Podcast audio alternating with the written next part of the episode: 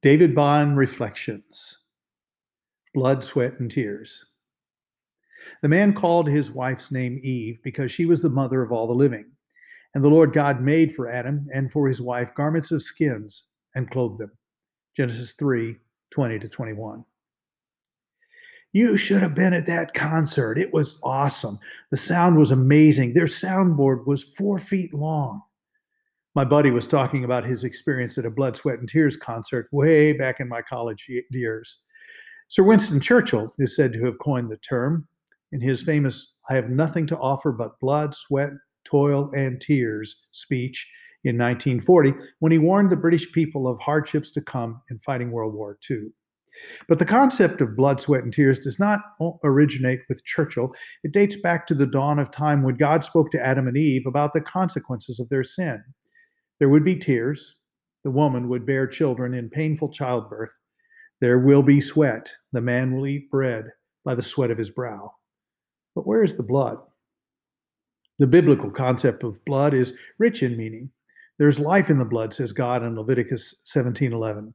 Only by the shedding of blood is there forgiveness, says Hebrews 9:22. Even here as God banishes Adam and Eve from the garden, there is blood. For God will clothe Adam and Eve in garments of skin. This will require the shedding of blood. And this is far better than fig leaves, and it will require the sacrifice of an animal. Some have been repulsed by the graphic nature of Mel Gibson's The Passion of the Christ. It is a gory and graphic film that portrays the brutal treatment of Jesus head on. Some have called it anti Semitic. Some have gone so far as to say that Jesus' most important work was not to suffer and die, but to teach love, peace, and mercy.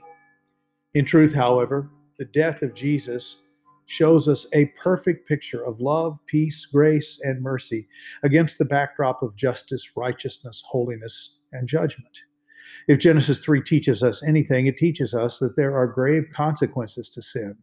Sin kills. In this case, sin will necessitate the first recorded sacrifice.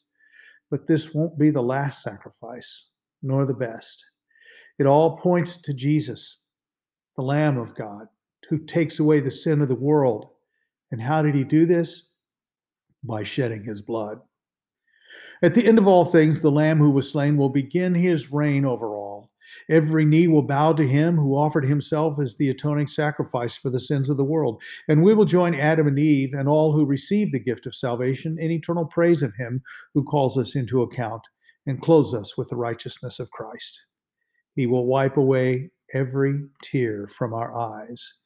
We will toil and sweat no more. We will have washed our robes and made them white in the blood of the lamb.